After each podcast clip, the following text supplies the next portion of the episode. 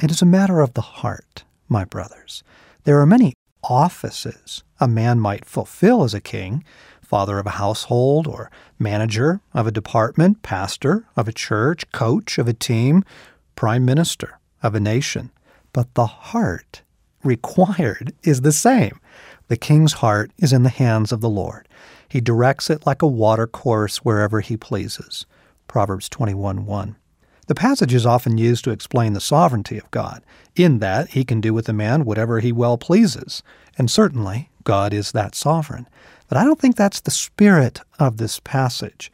God rarely forces a man to do something against his will, because God would far and above prefer that he didn't have to, that the man wills to do the will of God. Choose for yourselves this day whom you will serve, Joshua said. What God is after is a man so yielded to him, so completely surrendered, that his heart is easily moved by the Spirit of God to the purposes of God. That kind of heart makes for a good king. Most of the men I know in some position of power and influence are not holy enough to handle even what they do have, and they are doing damage even as we speak.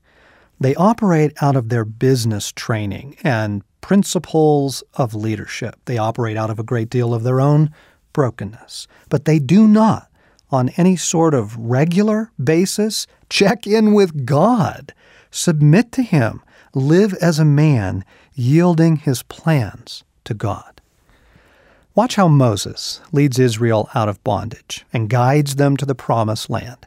Notice how every chapter telling the story of the Exodus begins from chapter 6 to chapter 14. Then the Lord said to Moses, and the rest of the chapter is Moses doing what God told him to do. Is this how the men you know run their companies, their churches, their families? I'm stunned by how little daily guidance Christian men seek from God. They have a good idea and they just go do it. Not the great kings. Look at David. In the course of time, David inquired of the Lord, Shall I go up to one of the towns of Judah? he asked. And the Lord said, Go up.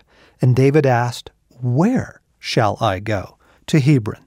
The Lord answered. So David went up there. 2 Samuel chapter 2.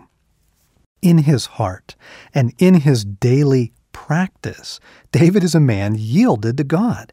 He is called, may I remind you, a man after God's own heart.